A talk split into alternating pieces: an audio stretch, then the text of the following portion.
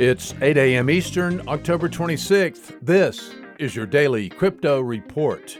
Bitcoin up 1% at $13,139. Ethereum down 1% at $405. XRP is up 1% at 25 cents. These are your leaders by market cap.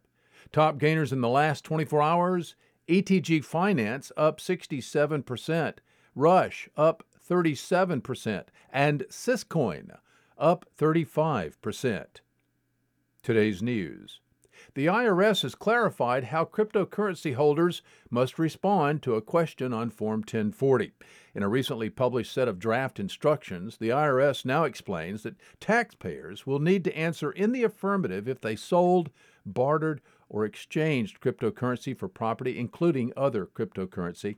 Respondents can answer no if they just bought and are holding. Well, just as political views have separated families, work environments, and neighborhoods in America during this fourth turning we're all living through, political views have divided the cryptocurrency community as well. PayPal has terminated its services to domain registrar Epik, allegedly due to a risk of money laundering.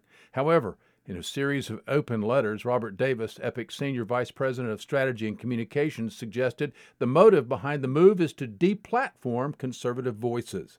Epik provides domain services to Gab and the Proud Boys. In other news, Brad Garlinghouse, CEO of blockchain based payments firm Ripple, would probably agree with PayPal deplatforming Epik. Why? Because Garlinghouse called out Coinbase CEO Brian Armstrong for announcing the new apolitical workplace policy at Coinbase.